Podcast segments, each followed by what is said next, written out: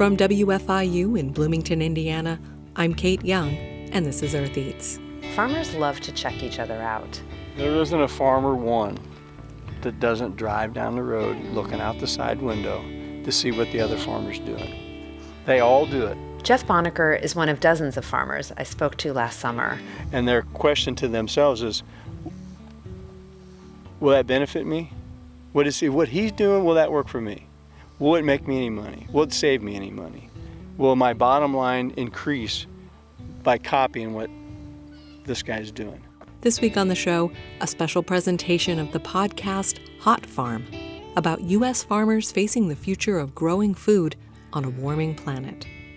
From the Food and Environment Reporting Network, hosted by Eve Abrams. The Food and Environment Reporting Network, or FERN, offered the Hot Farm podcast for Earth Eats to broadcast on our local radio stations. To hear all four episodes as a podcast, search for Hot Farm on this podcast app and subscribe. Check back here on Friday for the next episode of Earth Eats. Thanks for listening.